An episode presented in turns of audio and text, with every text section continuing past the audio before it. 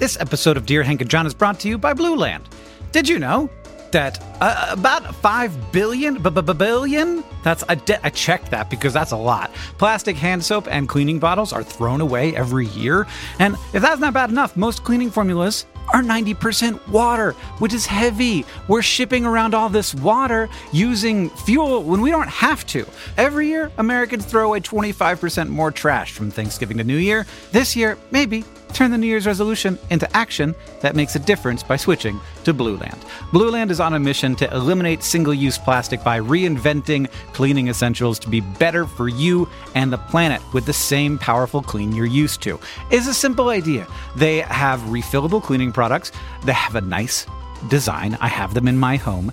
It looks nice on your counter. You fill the reusable bottles with water, drop in the Blue Land tablets, wait for them to dissolve, and you never have to grab bulky, heavy cleaning supplies on your grocery run ever again. And refills, because they're small and you don't have to ship a bunch of water across the country, starts at just $2.25. You can even set up a subscription or buy in bulk for additional savings. From cleaning sprays to hand soap, toilet bowl cleaner, and laundry tablets.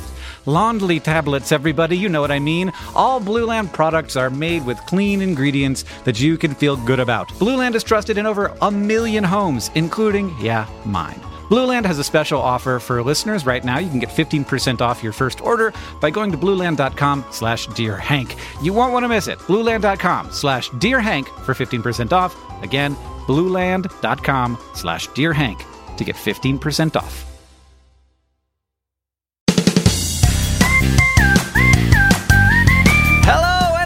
Welcome to Dear Hank and John. Or, as I like to think of it, Dear Deboki and Hank. It's a podcast where two brothers and sometimes a brother and a friend answer your questions, give you dubious advice, and bring you all the week's news from both Mars and AFC Wimbledon. Today we are joined by Deboki Chakravarti, who is our editorial assistant, who's always helping me with interesting science facts. Deboki, uh, I recently got mad at my son because he was inhaling helium uh, out of a helium balloon. Uh huh. Uh, I just didn't like him talking to me in that tone of voice. Thanks. Appreciate that. How long do I have to pretend that I'm laughing for? that was good. That was perfect. Um, the so uh, so Deboki uh, helps with a number of things, but mostly is a sort of science consultant on Dear Hank and John because we get a lot of science questions and. Uh, and there was a time when I would wing them, uh, which went well ninety percent of the time, but those that ten percent was a problem. Um, and uh, and now I don't have to wing them. And, and what we do is Deboki and I, before every episode of Dear Hank and John, we have a, we have a little phone call where we talk about science questions and Mars and we we uh we I learn I learn some things um Yeah. and make sure that I don't I don't get anything too wrong. So Deboki's always on this podcast kind of um and and th- what we've decided That I'm the silent voice in the back being like, no. don't say that. and since John is on a little break, I was like, why don't why don't we bring Deboki into not a silent voice, and we can just answer science questions for a day. Yeah, so now I can listen to this afterwards and say no to myself. Like I can have the retroactive self criticism instead. You should not have. No, you should not have. But look, that's the that's part of the fun.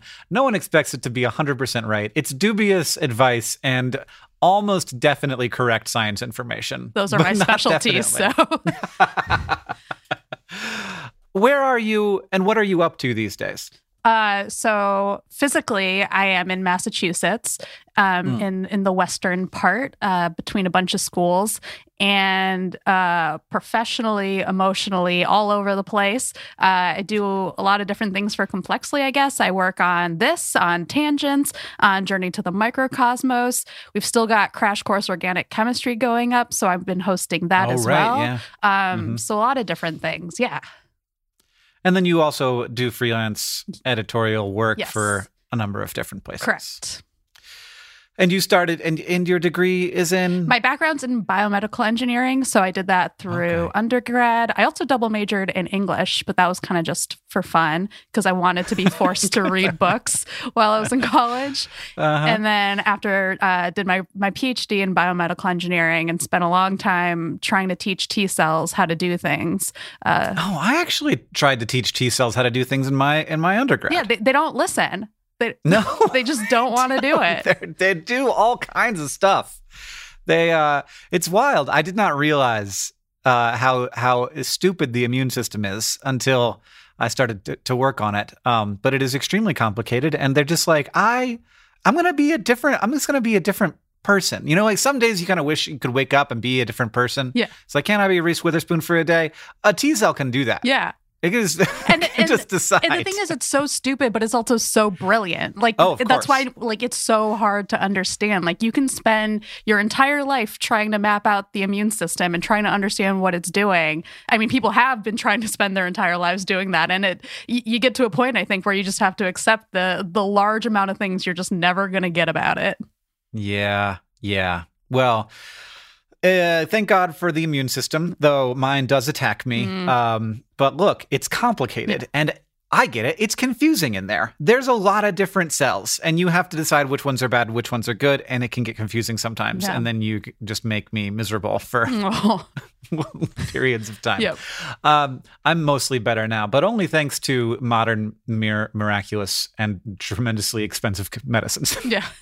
Yeah, what little we have learned about the immune system has already made like a lot of progress. So that's the great thing. That is the great thing. So we have a lot of we got a lot of science questions, but we've also got a, like we're not able to answer all of the science questions, and and there there's often been times when we're like, what do we do with all of this solid gold material? And we haven't really figured out a thing to do.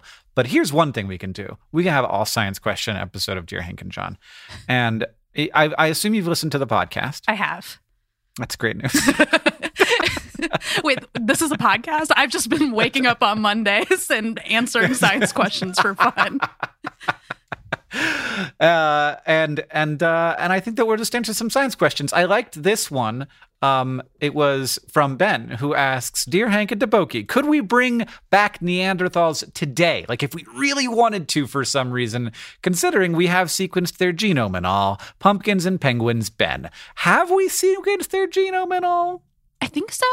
I guess I had kind of accepted the premise of the question. Now I guess I gotta. I I'm throwing a wrench in. I, don't- yeah. I think that we've. I think that we've got pieces. I don't know that we've got all of it.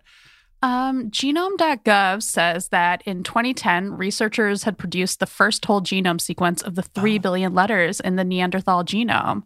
That sounds like a whole. That sounds like a whole genome. Yeah. Geez, I guess they're not.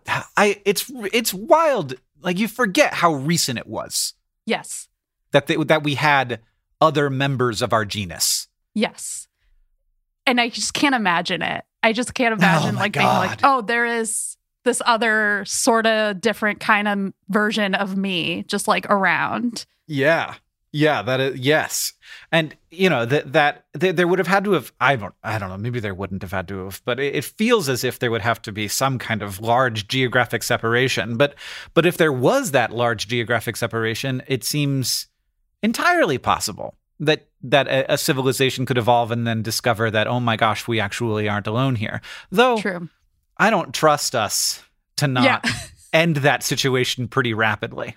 Yes. I I I, I'm I'm curious, like who would have been the most trustworthy of all of all of these early humans. Um, but maybe the fact that we're here is Yeah. the sign that we were the least trustworthy of all.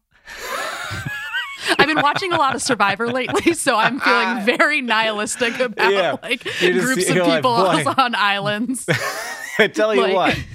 Tell you Just- what, the Neanderthals would not have made it through this. That No. guy, they would have gone him in the first week. yes. Uh, just far too nice. yeah. Um, so, so, but, but, uh, so we do have a full genome, and just stick it in an egg, right? Yeah, yeah, maybe. I, the thing is, like, it's so hard to get DNA into cells to begin with, and again, just coming from that background of like trying to get T cells, which like it is good that your T cells will not just like accept any DNA willy nilly. Yes. Like that is Uh-huh. technically good unless you're trying to graduate. Uh, but Yeah. it is technically good that it is difficult to put DNA into cells, but I think particular like there are some human cell lines that people have created that are easier to engineer. Mhm. Whether or not we can then turn them into like a stem cell that's going to become a little like Neanderthal baby, like Mhm. that's a lot more complicated. And then whether or not you would even be able to have that baby develop like inside, I, I assume a surrogate, I think. Yes. Like yeah. gets to be You're really gonna- complicated. Yeah, we can't we can't have babies outside of people Yeah. animals Yeah. yet. Um, that's that's that's a long way off still. yeah. Um, though though certainly the the date at which you can have a baby out of a parent um, is getting yeah. uh, Closer. closer. and closer. Uh, So, so uh, what's interesting to me there is like um, my my thought is just stick it stick some DNA in the egg, but it turns out cells have a lot of procedures for not having new DNA show up. Mhm. That is that is often happens in problem situations, Yeah. like viruses and also just mistakes. And so that cell might be like, "Oh, something's wrong. I'm gonna, do, I'm just gonna off myself." Yep. which they do a lot. Yeah.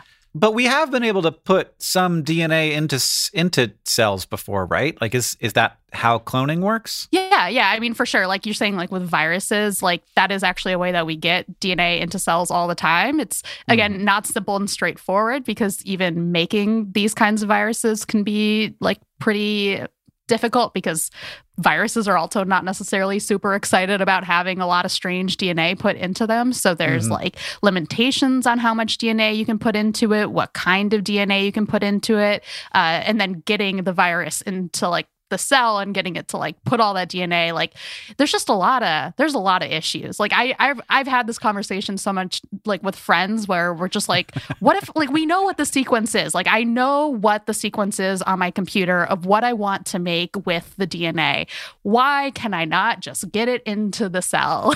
I feel like I should literally be able to print a cell out that has Yeah. all this stuff and apparently biology is pretty complicated. We're not there yet. Um, Yeah, I true. I have confidence that we will we will that will be a much simpler proposition for students of the future. But for Deboki of the past, I'm sure that you are banging your head against a lot of walls. Yeah, it's it's gonna be the like my my most like children of the future who like learn how to clone in like third grade. I I'm was gonna be your like, age. Back in my day. so, uh, th- th- so there's the question of uh, can we, which currently I don't think we can, but like I think probably if if, if like you know society continues to progress, that we will be able to, and then we will be faced with the question of should we, which of course we should not, right? I don't think so. I It, you can't. It, it'd be like bringing about like I can see bringing back a woolly mammoth. Um, even that is hard though because elephants have strong culture, but not like a Neanderthal culture. Like bringing back a culturalist Neanderthal seems like it's almost like that. That's not what it is. That's not, that wouldn't actually allow us to learn very much about them because that you know, in addition to the fact that you've created a, a, a person theoretically just for study and for, for kind of yeah. to see if we could is a big problem. But then second, like that that's not really what we want to know so much. You know, it is not really about their physiology. It's about who they were and how they acted and we can't know that because it, we will never recreate that environment. For sure. Like we're not bringing them back into the world of Neanderthals. We're bringing them back Yeah. into a completely different world. And that's where I feel like a lot of resurrection talk to me, I just I, I can never tell if it's like my own failure of imagination where I'm like, I just, I, I, I don't find myself su- super curious about what it would be like to resurrect Neanderthals or woolly mammoths. I just Mhm. find myself kind of like hitting a wall of like, well, like, okay, I guess we bring the woolly mammoth back, but then like, I, then and then you go to Jurassic Park, like, and then it's just a zoo uh, experience. Like, I, I don't. It's not like the ecosystem is lacking for woolly mammoths. yeah. I think I could be wrong. Like, it may be that the ecosystem still kind of exists in a way that, like, it it would be more dynamic if it had that um, sort of giant grass eating machine. But Yeah. I, I don't. I feel like the the caribou are doing the job. You know. Yeah, and ecosystems are just so complicated that you just throw something in there Oh, and it's God, gonna. yeah. I mean, it'll do something. Like something will happen if we put woolly mammoths back in the world, but Yeah. it it will probably more than just like a unidirectional kind of like, oh yeah, now this is going to do that, and now the ecosystem's different. It's like going to be like a whole series of cascading things. Yeah. so I guess maybe that that dangerous. is like a curious thing. I just am not personally ever like, oh, cool. I want to know what's going to yeah. happen. it is you know I, I am interested in in de-extinction when it comes to um you know the potential future where we have a world that can sustain that organism that went extinct. But if there's a reason it went extinct and we haven't fixed that problem yet then there's no reason to de-extinct it because it, like then it will just be it will just be a lot of uh, a lot of maintenance to for a symbolic thing really rather than something about the earth something about the ecosystem and uh, and I think we think of of extinction symbolically a lot, where it's like if we lose that last one, then we've lost it forever, and like that is, you know, obviously that is very true. But the the, reality is that the, the loss is is that there isn't a world left where that that organism can survive. Like, and we haven't changed that yet. Yeah. Anyway, that's a bit of a bummer. I want to ask a different question. This one is from Kristen, who asks, Dear Hank and Deboki, would I get sick if I were to eat the Mona Lisa? Nothing funny rhymes with Kristen. Uh, Kristen, what about like listen to Kristen? Kristen, that would be good. Listen to glistening Kristen. Oh gosh. Yeah.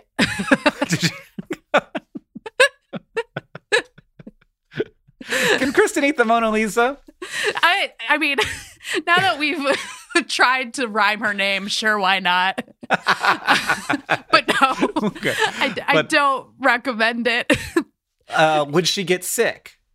yeah, yeah. Da Vinci was not painting the Mona Lisa with Like safety edible, in mind. edible inks? Yeah. I mean, to Uh, begin with, like I guess the the stuff it's painted on is like a thin plank. Yeah, So- wood. It's painted on wood. Yeah, so Yeah. so so you're eating really old wood. I don't. which is fine. Like I feel like I could. A lot of people. I, there was recently a. Uh, this was on. I think it- I don't know. It was on. Wait, wait, don't tell me. Maybe or or the other one. Um, that there was a there was a a bakery that couldn't sell cookies or couldn't name their cookies cookies because they had too much sawdust in them, and I Huh. was like, oh, uh, so then I guess you can eat wood. But what if that sawdust was essential? what if you just called it a sawdust cookie? Yeah. Look, I I don't know how the laws in whatever country that I heard about that thing that I vaguely remember work. but I can tell you that if I ground up the plank that a Mona Lisa was on and mixed it into enough cookie dough, I could definitely eat it. That definitely sounds like something that's going to be like served at a future like billionaires evil Mm, villain kind of Yeah. like situation. Everyone eat a little of the Mona Lisa. Well, look, here's what you could do. You just shave a little bit off the back. You don't have Yeah. to eat the whole Mona Lisa. yeah. You can also just tell people that the Mona Lisa is in what you're eating. No one's going to like look at the Mona Lisa and be like, is something from it missing? So if you were to like have a menu and be like, this is a Mona Lisa cookie with shavings of Mona Lisa on it, no one's going to like fact check you. Um, except for the fact that they're not going to die because they're not eating lead and they're not eating like bone dust. Oh, okay. So there's more to it than just Yes. bone dust. I guess this is in some of the the pigments. Uh, this was not a time of uh, a very safe. Well, I don't know if now are times of necessarily safe pigments, um, but Da Vinci was definitely painting with some stuff that could make you sick. There was a primer that had lead in it. There was bone dust. Okay. There was mercury sulfide. Like there's stuff in the pigments that will also just probably not be good to eat. Interesting. Okay, this makes sense. I uh then you really do want to just scrape the back off. Look, I don't know. Like I'm not saying that I'm not saying this is good. I'm not saying I would do it. I'm not saying that I would like it that that if if I was at a party where this was happening, I wouldn't be infuriated, but I could absolutely see someone buying a Picasso and like scraping a bit of it off and putting it in a cookie. and and like that actually actually being a thing. Like I'm not making it up. like I, I could see a debauchery party in Cannes where they're all drinking, you know, gallons of rosé, and it's like the cookies have a Picasso Yes. in them. Uh, I think that I think that Mona the Mona Lisa is. oh, you think it's safe from being turned into a cookie? yes, I don't Yes, think it's safe to okay. eat. yeah, I think I disagree with you, Deboki. I've heard that lead is bad for you, but that's just the Yeah, I mean, has anyone tried? And I'm going to do my own research. I'm going to march into the Louvre right now and test this out. but Deboki, you said that one of the concerns was bone dust, and I have to make the case that I could definitely eat bone dust. well, if you're going to make that case, so far everything that I have found about what makes bone dust bad for you is about like breathing it in when you are cutting up bones. Mm, So, okay, okay. I maybe Look, oh, bones are fine. Animals eat bones all the time. true, true. I think we're fine. I think I can eat bone dust. I don't think that I can Yeah. eat lead though. Yeah, I think maybe it's the lead. So it would make you sick, but it probably Yeah. wouldn't kill you. Is is I feel like where we're at, yes. But not like a little bit sick for a I little bit. I mean, how while. much of it are you eating? Like sick I think forever. if you eat the whole thing, you are gonna be doing so great. Okay. yeah. All right. Okay. I could hear that. It's all in the dosage. everything, ev- there, everything's a Yeah. poison at a certain dose, Yeah. including the Mona Lisa. This next question comes from Joey, who asks, "Dear Hank and Deboki, we why have no other animals evolved to uh, intelligence similar to our own? I feel as though there are some who have had just as much, if not more, time."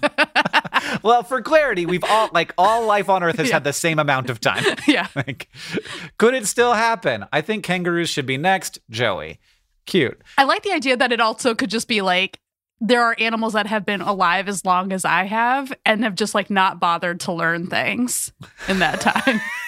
get your get Go together. to school. This was a the, this was one of my first like learning moments that I remember. I said to my I said to my teacher, if trees have been around so long, this is like third grade, why haven't they learned how to walk?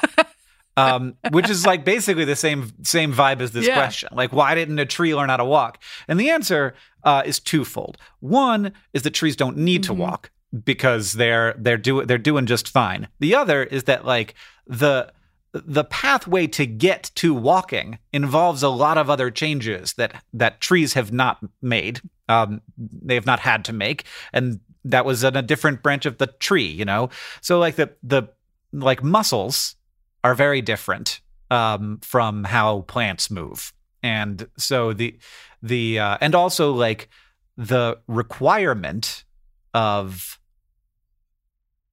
I mean now but Deboki now I'm questioning Mhm. I'm questioning whether or not a plant could walk Uh, because they can move yes. and some of them can move quite quickly. There's a whole thing about like whether or not trees are like in forests are migrating, right? But that's more about like the collective forest. That's not like tree. Sure. That's not like we're Yeah. not like at An individual tree. Yeah. An individual tree can move but only if the ground also moves. Yeah. Could could a plant walk? I think they I think what they okay, so I don't know if like an individual tree can walk, but I think what they've done instead is like construct a really elaborate system of being able to disperse. So like that is like what is Right. valuable to them and their like Mhm. method of survival. Um Right. And and instead of like going to find someone to mate with, instead they uh, attract pollinators to to move their genetic information around. yeah, cuz I think one of So- the the things that's like They solve the problem in a different way. Yeah, because it's like we could look at it as, well, why haven't trees learned how to walk? But it's also a question of like, well, why haven't we learned how to survive without going anywhere? And everybody in our society is all just rooted to the ground. So who's really Yeah. the intelligent There- one here? That's that also has advantages. Yep. I could just sit here and eat sunlight. Can you do that? Yeah. Can you do that, little Hank Green? Yeah. I think about this every Yeah. time with microcosmos because anytime I learn about a new organism for microcosmos, I'm like, wow, you've like really crafted a great lifestyle for yourself. Like I You figured it I out. I think I've done so much in my life, and then I'm just looking at this tiny little microbe that can just like spring itself from a stat like a single place and just grab food, and it doesn't like have the ability to like see or hear anything. It just has all these Mhm. other mechanisms. Like, wow, I I don't know how to do anything.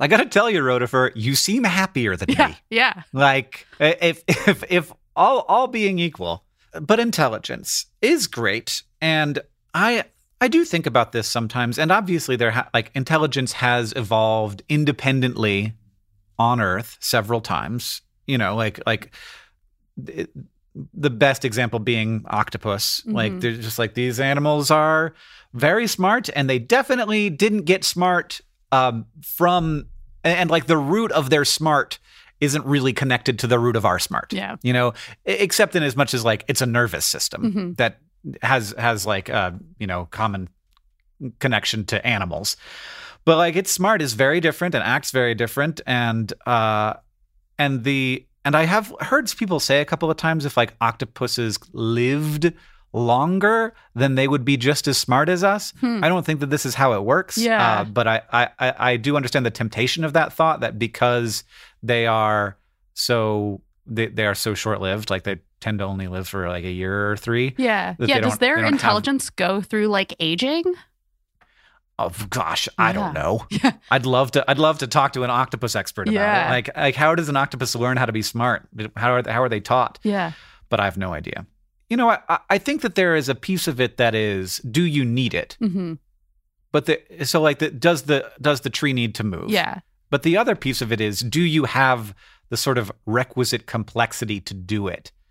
Which, like, th- that is both a, a, a no for for the tree in both cases Yeah. with walking. Like, a tree doesn't need to walk, but also doesn't have the the like sort of anything like the physiological background to evolve that trait. Yeah. Yeah. And like brains take up a lot of space. They take a lot of resources, like both through Yeah. development and after. So that's like Mhm. that's a lot. Like you're gonna need to want like you're gonna need to get a lot out of the brain, I think, to make it all worth it. Mm-hmm. And the thing that we get out of the brain is is good. Mhm. And we were kind of the first. I don't know the the thing that I try to remember about people is that like our smart is a side effect of our communication. Mm. So like the thing that really makes us special is that we can very efficiently communicate a lot of information from person to person. Um, and uh, even before we had like the internet or telephones or or media, um, I mean, I guess we had media even back then. We had stories. We had Yeah. the systems of of sharing information are really good with people, and that is the the the advantage that that brought is what brought intelligence. So as we got better at that, there were more benefits, and so there was this sort of this evolutionary feedback loop where the better you got at sharing information, the better you got at surviving, and the thing that made you better at it was intelligence. Yeah. Yeah. So you just basically need that to happen in kangaroos, Joey. yeah, yeah. Need to get all these animals to start telling each other stories. Sitting around you around need a some campfire. reason for a kangaroo. You need some reason that a kangaroo needs to tell a story in order to survive. yes. All all kangaroos. And if you are a bad kangaroo storyteller, somebody comes along and the uh, the kangaroo god just is like, no, you are no more. You are you are you are a non-living kangaroo Yep. now. I mean, we say this. We just we maybe we just one. don't know what their stories are. I mean, they they could be talking That's a lot of smack about us, and we just don't know. Absolutely, they are. Have you seen them? oh God, there. I used to play uh, a lot of uh, those Maxis sim games. Do you know what I'm talking about? no. So back back in the day, in the in the 80s and 90s, there was like Sim City and Sim Earth and Yeah. Sim Life and Sim Ant, and it was just like just games that didn't have a, a goal. Like you created your own goal, and they didn't have an end. Yeah. um, they didn't have. You couldn't like beat them. Yeah. And so you made a city, but there was one called Sim Earth, and on in Sim Earth you could uh like naturally if you sort of like had the best environment and a lot of diversity and a lot of life for a long enough time, intelligence would evolve, and then you could have cities and et cetera. Yeah. But also you could um you could sort of give it something like an intelligence bonus by dropping a monolith on them, reference to 2001. And uh, now this wouldn't work on everything. You couldn't like drop a, a monolith on like a bacteria and get an, uh, like a super intelligent bacteria. Yeah. But like you could sort of decide, I want my planet to be sort of full of intelligent cephalopods, which was very good.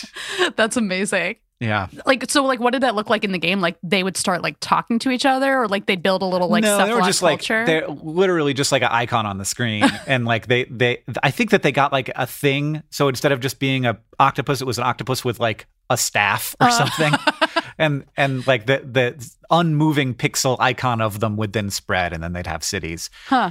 I've always felt like it'd be very difficult to have civilization underwater, um, and I think that this is. I like I, I but I do not know why. Why you think that, or why Like, it seems would like if it would be possible, I like I don't know why I think both, both Mhm. like th- those are the same thing.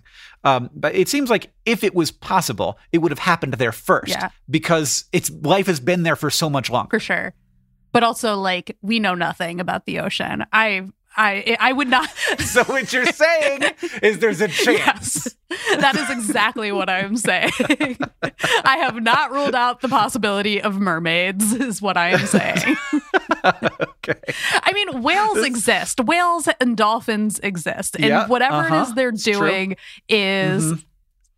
I, I was. More more complicated than we. Yeah, yeah. Yeah. Whether or not they would have Yeah. like built palaces is like a different kind of story, or like whether or not they would be like waving staffs around. That's a different story. Mhm. But Right. Right. And they do use tools, like dolphins use tools, um, which is and and and teach and learn from each other. Yeah, I, I can't imagine like if I like try to conceive of like an underwater like civilization, it always looks like like the Atlantis movie, The Little Mermaid, Aquaman. Like Mhm. I cannot imagine anything that doesn't look like that. So it always seems absurd. Like I just it it always like is inherently fantastical.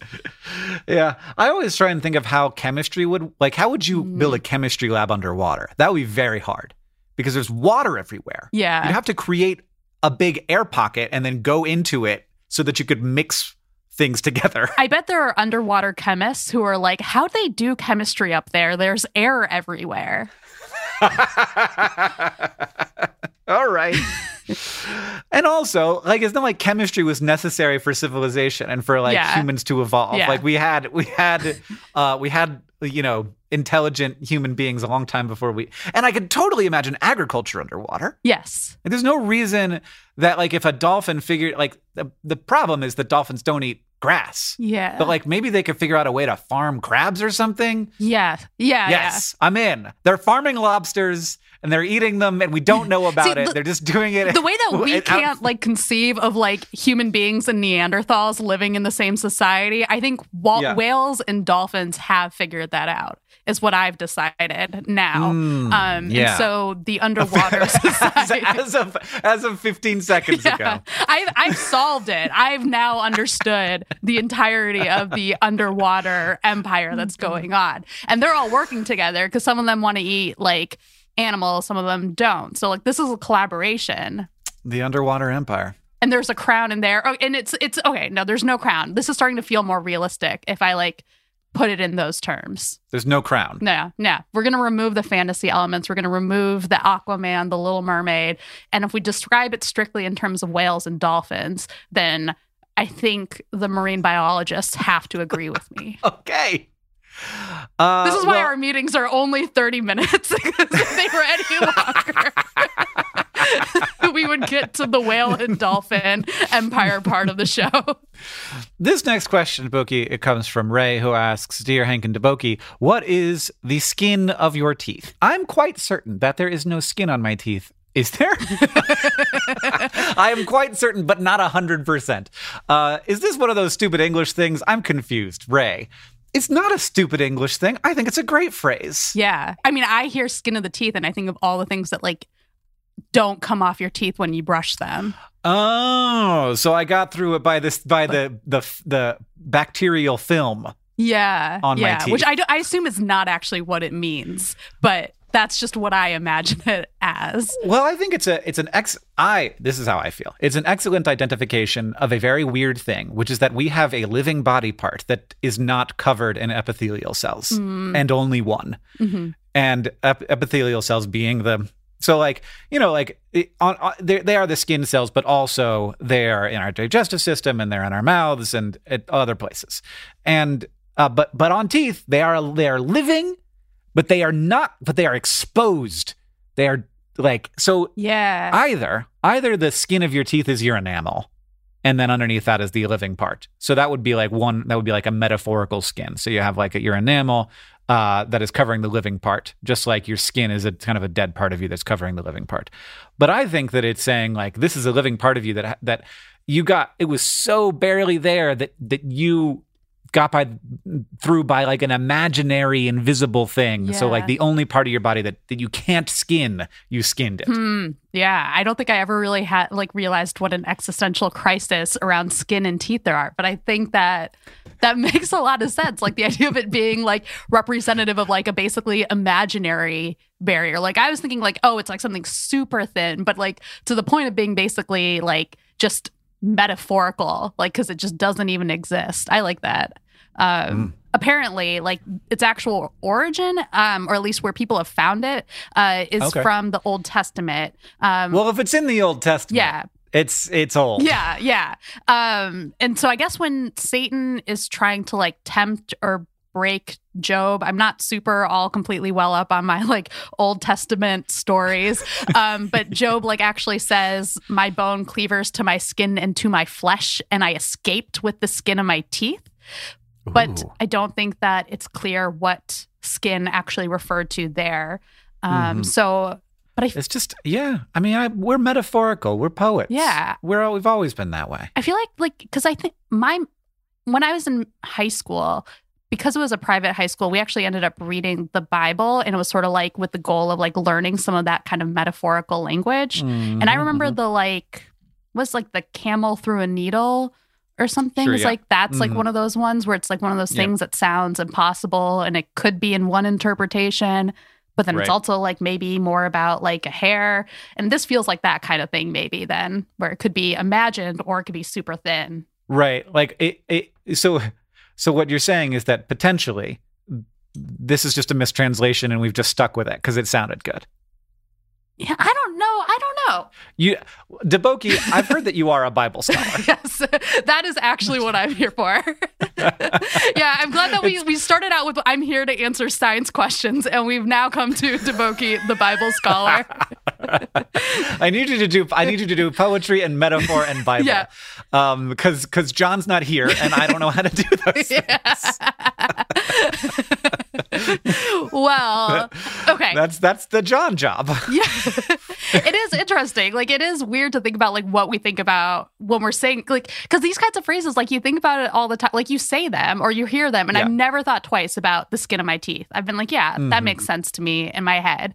But actually now i'm gonna have a crisis about it every time i hear it because i'm like gonna be like well i'm gonna ask whoever uses it. I'm gonna be like do that mean do you mean that like metaphorically this way or metaphorically that other way? And it's very important to me Is the that you enamel the skin, or is it a, an invisible imaginary skin, or is it the ba- bacterial film? Yes. Which is it? Yeah. I, need you to explain which skin is on your teeth. I'm gonna ask my dentist this the next time I go. Tell me, dentist. you must think about this. Which reminds me, Deboki, that this podcast is brought to you by Tooth Skin. Tooth Skin. It's uh, we're not sure.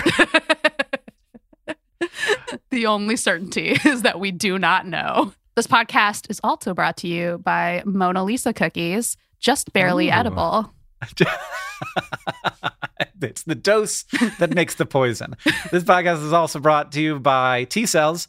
They do not do what you want them to do, which is probably for the best if you have a body, but not if you have research to do. This podcast is also brought to you by octopuses with stabs, stabs, stabs, stabs. They stab things with their staffs.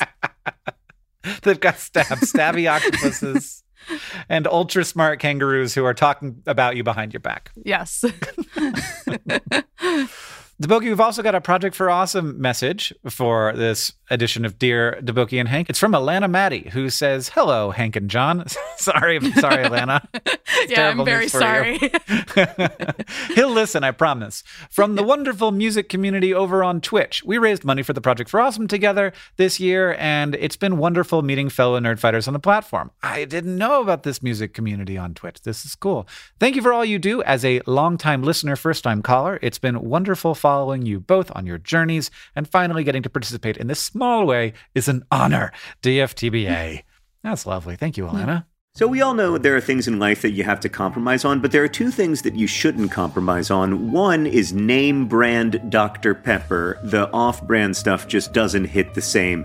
And another is, of course, your health. So don't go back to that one doctor who uses your appointment to catch up on the latest headlines or their family group chat or the crossword puzzles just because they're available right now or take your slightly sketchy insurance. Instead, check out ZocDoc, the place where you can find and book doctors who will make you feel comfortable, listen to you, and prioritize your health. And you can search by location, availability, and insurance. So literally no compromises here because with ZocDoc, you've got more options than you know. ZocDoc is a free app and website where you can search and compare highly rated in network doctors near you and instantly book appointments with them online. You can filter specifically for ones who take your insurance, are located near you, and treat basically any condition you're searching for. And the typical wait time to see a doctor booked on ZocDoc is between 24 and 72 hours. So go to ZocDoc.com slash Dear Hank and download the ZocDoc app for free.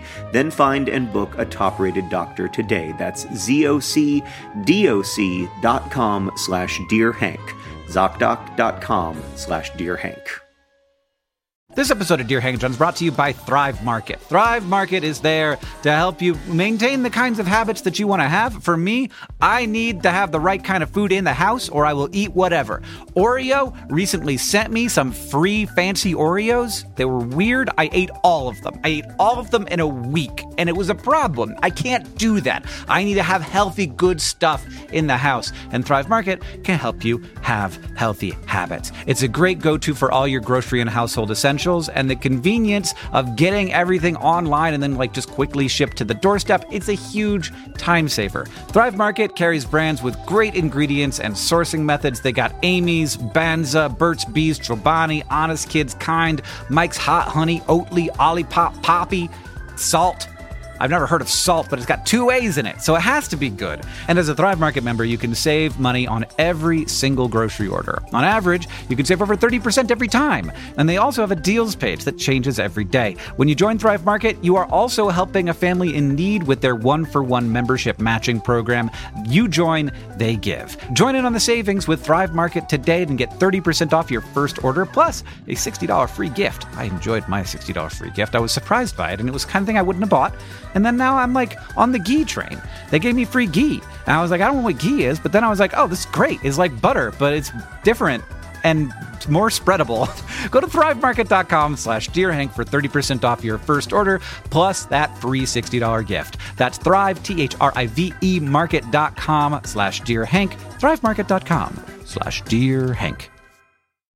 Our next question comes from Ben in Ohio, who asks In Andy Weir's book, Project Hail Mary, the main character mentions that turning on a flashlight in space would move the person holding it. Is this true? If a flashlight is brighter, is the force greater?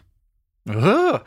I mean, you're just gonna have to guess that if Andy Weir's busting out a fact like that in a book, that he he is gonna catch so much flack if he got it wrong. There's a Yeah. very low chance that he's got it wrong. Yeah, When I- you write books for for science nerds, that's terrifying. Yeah. That I interviewed him when that book was coming out, and I was like, "Do." And actually, I read it beforehand, and I like I don't want to brag, but I fixed something. Oh, nice. That's Yeah, I was like, "You exciting. forgot a vector." uh, here's how I would rewrite it if I were you. And he was like, "Wow, thank you. That that is that would have been really bad." Um, got to keep so- those vectors straight. yeah, there's there's there. I would I would like put that in a bio. I mean, I know it would be rude, but I would probably if I if I had done that, I would have been like, yeah, I I corrected Andy Weir. Yeah, I do. Um, man, I read a lot of books, and I'm uh, I where I'm like, they should have called me. but when it comes to uh, physics and photons, do not call me because I have no idea. But um, the so so yes, my yes, it would. But Yeah. why and how? And yes, it would be more if it was brighter. But like, explain to me how a thing that has no mass has momentum. Go like I don't know. Oh, I I had decided to accept that as the premise for the answer. I was like, cool. Physicists say that photons have momentum. I'm going to accept that. And from what little I understood when I was looking this up, because I was very confused Confurious. I was both confused and curious. Yeah. uh, yeah, that that actually does feel very apt to describe how I felt Yeah. researching this question.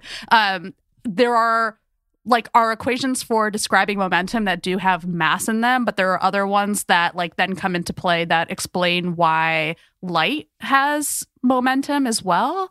And so Okay. that's basically what's happening here. But at least from what I understand, if you wanted to try to get anywhere with a flashlight in space, like you're going to Yeah. get there very, very slowly. Like it's Yeah. especially because if you're attached to the flashlight, you have a ton of mass. So I think Yes. that's going to slow things down a lot.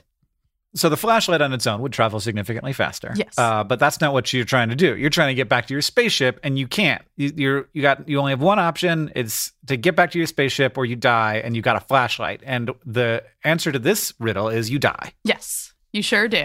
Apparently, this is like a very popular questions on exams. So we might be like helping some people like Oh. cheat a little bit. Um, Yeah. But apparently, it's like even faster. Like the like this is like a trick question where it's even faster if you just like throw the flashlight. Like that's what's going to get you faster. Mhm. But because you've thrown the flashlight, if you get lost, like if you if you if you made a mistake, then like you're you're kind of screwed because you're just on whatever trajectory. You can only throw a flashlight one time. Yeah. yeah. The, so like the idea, and this like you could test this in a lake. Like if you're on a canoe, you can throw a rock, and it actually like the harder you throw the rock, the more your canoe moves in the opposite direction Mhm. because you've pushed against the rock and its inertia, and that is how rockets work. Is they throw lots of rocks out the out their butts, and it pushes them up. Mm. That's why. uh, that's why they I'm- named it a rocket.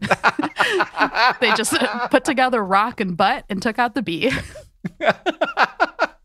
That's correct. Put it on the Wikipedia page, everyone. I'm. and cite this podcast. Deboki Chakravarti said this. Uh, don't vandalize Wikipedia. Yeah. Um. especially in my uh, yeah. There's not a lot of search now results that- for my name, and I don't want this now- to be one of them. now that you have now that you've done this now that you've involved our names Deboki, i have to i have to get rid of the the fun and eliminate it no you can't no Yeah. don't vandalize wikipedia anyway the uh so so so you could throw the flashlight but or you could toss the photons out but it's just a, a tiny force but you did talk here about how it does matter and there are things that we measure Oh. uh and, and that we have to account for this photon stuff Oh yeah, yeah, yeah. So um, so there are these other weird effects that come up in terms of radiation and light and how that affects the movement of things in space. Um, there are actually like asteroids that have their their trajectory altered because of the way that like sunlight will hit them, and Mhm. if they're like irregularly shaped and like they're kind of like rotating in a certain way, it's like the way that the light hits them will heat up one side of the asteroid, and then as it's like rotating, it'll cool Oh. down, and that actually like pushes the asteroid. Like that cooling like creates a force. So it's Um, not the photons or just the photons. Yeah, it's I think also it's this heating really more cooling process. radiation. Yeah. Right. Okay. Oh. Yeah, sorry. I put this here at first because that was the first thing had come up, and then I didn't delete it just because I thought it was cool. um, because Yeah. I'd never heard about this. It's called the Yarkovsky effect. Uh, Yeah. And it's like a thing that actually makes it harder for scientists to know if asteroids are going to collide with us. So that part's less cool, but Hmm. the so effect it's, it's is cool. so it's not like the asteroid isn't on a perfect path that Yeah. a- as would be defined by gravity because they're like this tiny force is acting on them when they radiate heat away, hmm where they're basically giant flashlights but in the infrared spectrum. Yeah. Neat. Yeah. Space is just a bunch of flashlights floating around. yeah. That's how we see a lot. I mean, when you kind of when you're looking at the stars, like most of the mass that is, you know, normal mass is stars, Mhm. and they are big flashlights, Yeah. and we can see them. There they are. Yeah. I can't actually right now. It's daytime, and I'm inside, and it's cloudy. All the different reasons. It's okay. Daylight savings is done, so the, Oh the, the stars will be up very soon. Yeah. Oh man, you're in Boston or in Massachusetts, so you you what do you get like?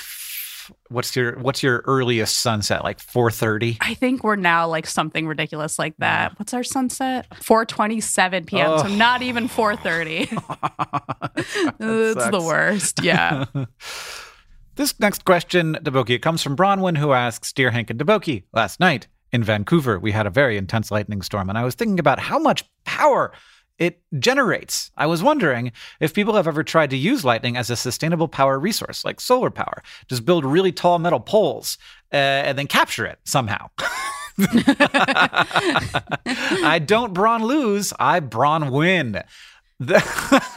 I liked that. I didn't think I was going to like it as much as I ended up liking it. Um, Is it the saying it out loud makes yeah, it more uh-huh. fun? yeah, totally.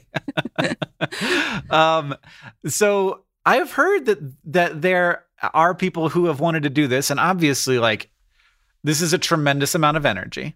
There's Yeah. a lot of there's a lot of energy that that comes from you know water moving around in in the sky and creating all of this wind, and then that creates this electricity electrical differential that then can bridge a gap uh, of of many hundreds of feet when you're just or even uh, or even like more than that. Like these Mhm. lightning bolts can be huge. Yeah. So there's, there's a lot of energy. Um, and I do want energy, and I'd love for it to be created by storms instead of by fossil fuels. Yeah. Uh, and I, I remember writing about this in the old days in EcoGeek in like the early or mid 2000s, and like that there were people who had tried to do this, but there's a there are problems. Yeah. Yeah. It seems really hard. Yeah, Like, I, this feels like Neanderthal DNA all over again, but like, eh, not even without having to get all biological. Like, yeah, it's, there's like, like lightning has a lot of energy, but like, it's like over a super short amount of time. So you got to be like super fast about it. yep. You got to be able to store it all. Uh huh. Yeah. If it turns unless there was a, a lightning bolt that just hit all of the time and Yeah, never stopped, that would be great. But unfortunately, it's like one at a time. Yeah. Can't you? Maybe you could just like st- like Ben Franklin it and just like have the energy always coming down. Yeah. Well, now that you say it like that, I feel like what we should do is figure out how to generate like a very localized lightning storm that is like in one spot and then just put the the plant there and it's just always getting Right. the lightning. Well, there is. I don't see any downsides yet. There is a place on Earth that that almost always has lightning. It's a lake in South America, or like an Ah. inlet in South America, and Interesting. Uh, and because of the geography of the area, it's pretty much a constant lightning storm. Well, then it's perfect. That would be the place to do it. yeah.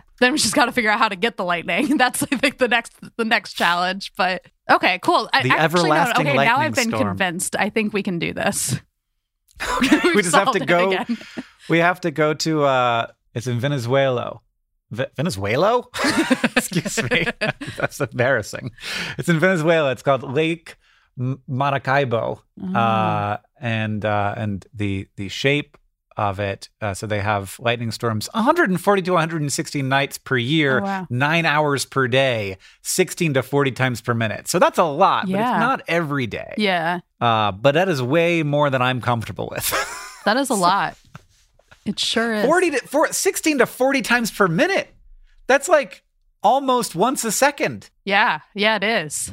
I think I'll stay. I think I'll stay here. Yeah. We get like three lightning storms a year. Yeah, like, can you imagine even having to try to like construct a plant in the middle of all this? You're like, well, Right. this is the one day of Can no we lightning. turn the lightning off for, for just a, a month so we can build this thing? yeah, Yeah, but it comes it comes in really hot. Uh, so it's hard to to capture. yeah, And then you have to store it because you can't just like st- send it onto the grid. That would probably create some problems. and then electricity i feel the same way as t cells it's just like i'm not sure anyone actually knows how this works yes, yeah. I feel that way about light, T cells, and electricity. that's it Yeah, though. yeah. The rest of it. Deboki knows everything else. it all makes perfect sense. We know everything there is to know yeah, about. I'm an expert also on Bible interpretations. we've, we've really I picked the questions that cover my areas Yeah. of expertise. right. I mean, ancient Hebrew wasn't that hard to to, to figure Yeah. out for Deboki, Yes. but but photons. No. No, yeah. Has anybody done it? Have they tr- have they have they built a, at least a pilot plant? people have tested it out. In 2007, apparently, a company tried out a system to do this. Um, That's probably the thing I wrote about in EcoGeek. hmm, That's probably the very story I cover. the Alternative Energy Holdings Inc.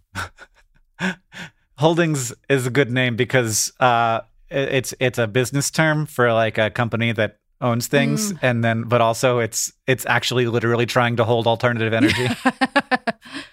Sounds like it's mostly theoretical. Um, yeah, I think it it seems almost like it's mostly like research rather than anything to do with with practical. There is a company that practical has tried to set off electric activity in thunderclouds with ultra short lasers. So that's combining light and electricity. Great. So I believe it. Now we are very confused. That's definitely. Look, you you convinced me. Where do I sign up? I'm an investor now. Yep. Deboki, uh, since since you are the science person on the podcast, and I probably know more about AFC Wimbledon than you, do you want to do the Mars news? Yeah, I'll do it. Um, Okay. because this week in Mars news, it's very exciting. Researchers have found uh, organic molecules on Mars that they hadn't found before. Um, it's always fun to find some some new molecules. And the researchers actually found out about this because like there was a, a drill on the Curiosity rover that was malfunctioning back in 2016, and so they were like, well, we can't drill for rock samples right now, which we really wanted to do, and we wanted to collect these for later experiments, but we still want to test some things out. And they had these cups with pre-mixed solvents in them. So they were like, we we've got the, these sand samples from a beach. We're gonna just dump some of that into this little cup of wet uh, wet things and see what happens and see what we can learn Okay. from it. And so they're actually they were actually trying out a new technique for them, which is called wet sampling. And so there have been previous ways that we found organic molecules used um, like toluene and benzene, and those are usually by heating the sediments up.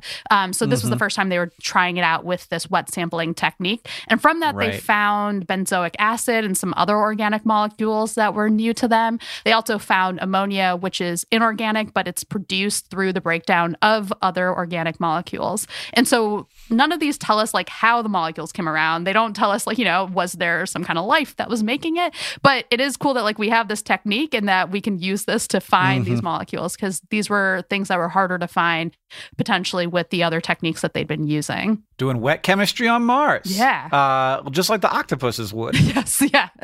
Maybe they've already it done it. the dolphins have already been to Mars.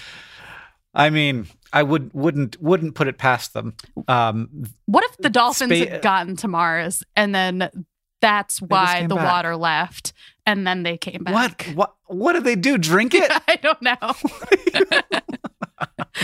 So, in uh, in this week in AFC Wimbledon news, they're currently playing a couple tournaments that, as I think that I am correct about this, don't have an impact on standings. Mm. So they're in the Football League Trophy Yeah.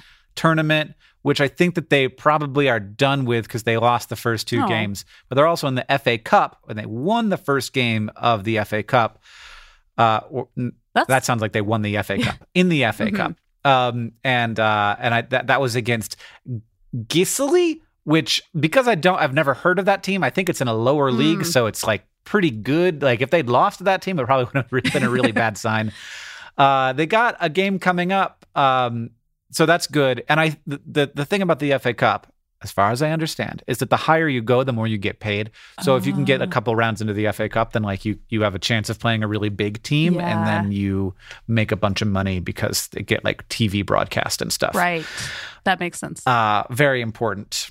So they, they uh, AFC Wimbledon is not doing well. They're a couple of points out of the relegation zone. So you will you if you're following along and listening in real time to the podcast, you will have heard the beginning of the season when it, things were looking great and we were very excited. And now we're in a situation where if we lose a couple more games, there's a good chance that we that, that we we we we I guess I'm an owner of the team thanks to a gift from my brother. Um, that we would be in the in the relegation zone. The good news is we've got two games coming up against teams that are not very good um, or aren't very high in the standings. I don't know how good teams are.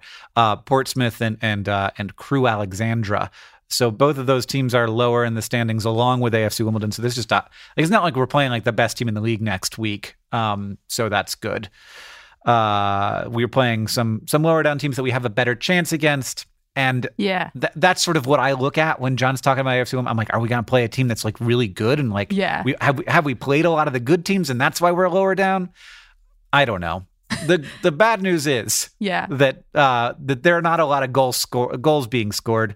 Um, though uh, appreciate moving out from the first round of the FA Cup. We don't know who we're playing for the second round. If we draw a really good team for that, then maybe it'll be a little extra fun. Maybe some people can see FC Wimbledon play on their on their televisions.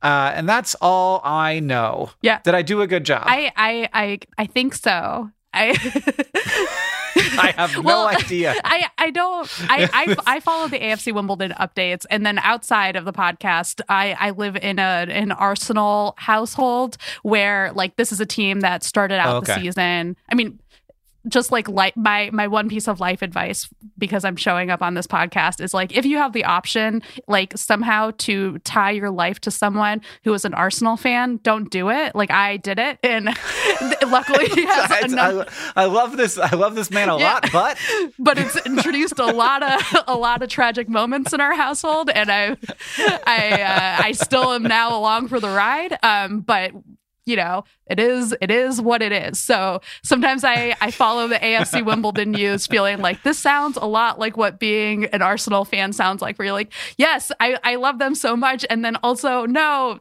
Ah, yeah, stop doing that. yeah. Oh well, um, the AFC Wimbledon story is quite a story, but uh, the what we need is a billionaire to come along and give him a give him a little leg up. Please, please, Yeah. please. Deboki, thank you so much for being on this podcast with me today. It was a pleasure, and I learned a lot. Thank you for having me. I also learned a lot about where my head will go with science if, if I am given too much allowed. space.